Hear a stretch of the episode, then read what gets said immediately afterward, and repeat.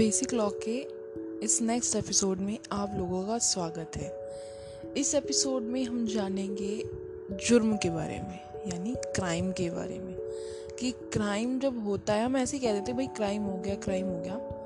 तो उसके स्टेजेस क्या क्या है? कि किस चीज़ से निकल के उसमें दिमाग में आया, फिर उसने तैयारी की, फिर उसने अटेम्प्ट किया, फिर वो एग्जीक्यूट हुआ। तो आज हम इस एपिसोड में जानेंगे स्टेजेस ऑफ़ द क्राइम, कि जुर्म की स्टेजेस क्या क्या होती हैं, पड़ाव कौन कौन से होते हैं, किससे उठ के क्राइम तक पहुँचा, पहुँचते हैं जो जुर्म जुर्म करते हैं वो लोग। तो जो सबसे पहला स्टेज है, वो आता है इंटेंशन कि किसी इंसान की इंटेंशन है कोई क्राइम करने की। लेकिन ये पहचानना बहुत मुश्किल होता है। कि भाई किसी के दिमाग में क्या चल रहा है, हम नहीं पढ़ सकते हैं। ठीक है? वो क्या सोच रहा है, क्या कर रहा है, क्या सोच रहा है नहीं पढ़ सकते हम। और किसी के सिर्फ़ सोचने से हम उसको पनिशमेंट भी नहीं दे सकते हैं। कि भाई, वो तो हमें मेरे को मारने की कोशिश कर रहा है, या वो तो प्रेसिडेंट को मारने की कोशिश कर रहा है, उसको मार, सोच रहा है। वो तो प्रेसिडेंट की सोच रहा है, उसको पनिशमेंट देनी चाहिए। था कहते हैं कि इज़ नॉट पनिशेबल क्योंकि जान नहीं सकते किसी दूसरे के दिमाग में क्या चल रहा है। लेकिन इसका एक एक्सेप्शन है, क्योंकि जब किसी एक के दिमाग की उपज या फिर किसी एक के दिमाग का कोई आइडिया किसी और के दिमाग में पहुँच जाता है, तब वहाँ पे दिक्कत आ जाती है।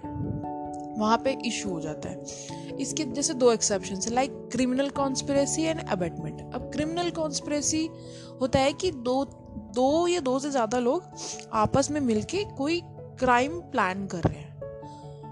सोच रहे हैं अभी उसके बारे में। लेकिन क्या है कि एक दिमाग में नहीं है, वो दो दिमागों में एक ही चीज़ चल रही है।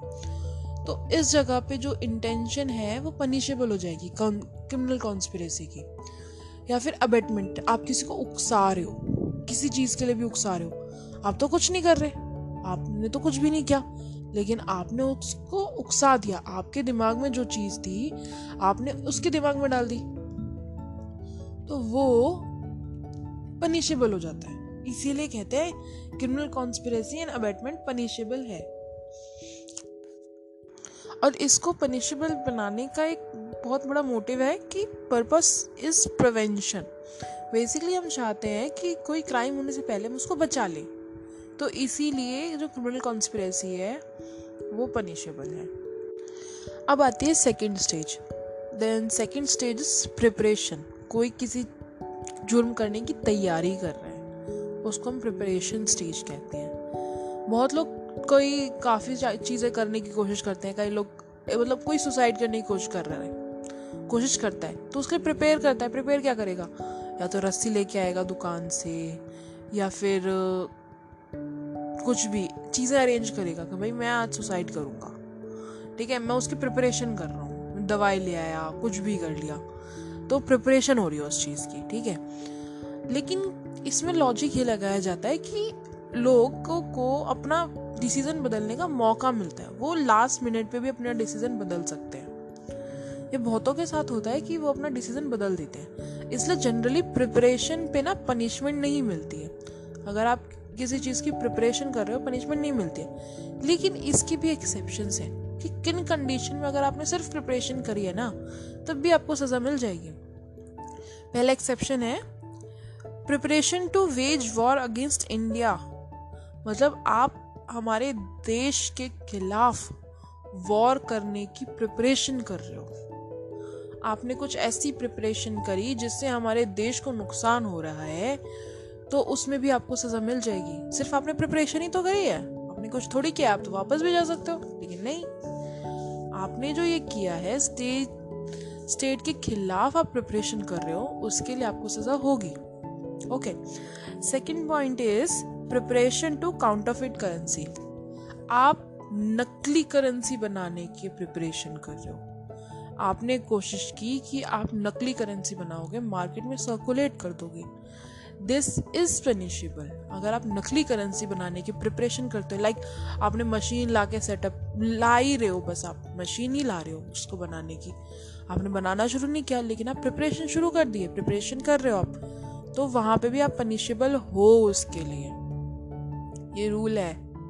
And third is preparation to dacoity आप डेकोइटी की तैयारी कर रहे हो। डेकोइटी बेसिकली क्या है? किसी के घर में डकैती डालना। डकैती डालने की अगर आप प्रिपरेशन कर रहे हो, पाँच छः लोग प्रिपरेशन कर रहे हैं, भाई, इस घर में हम डकैती डालेंगे।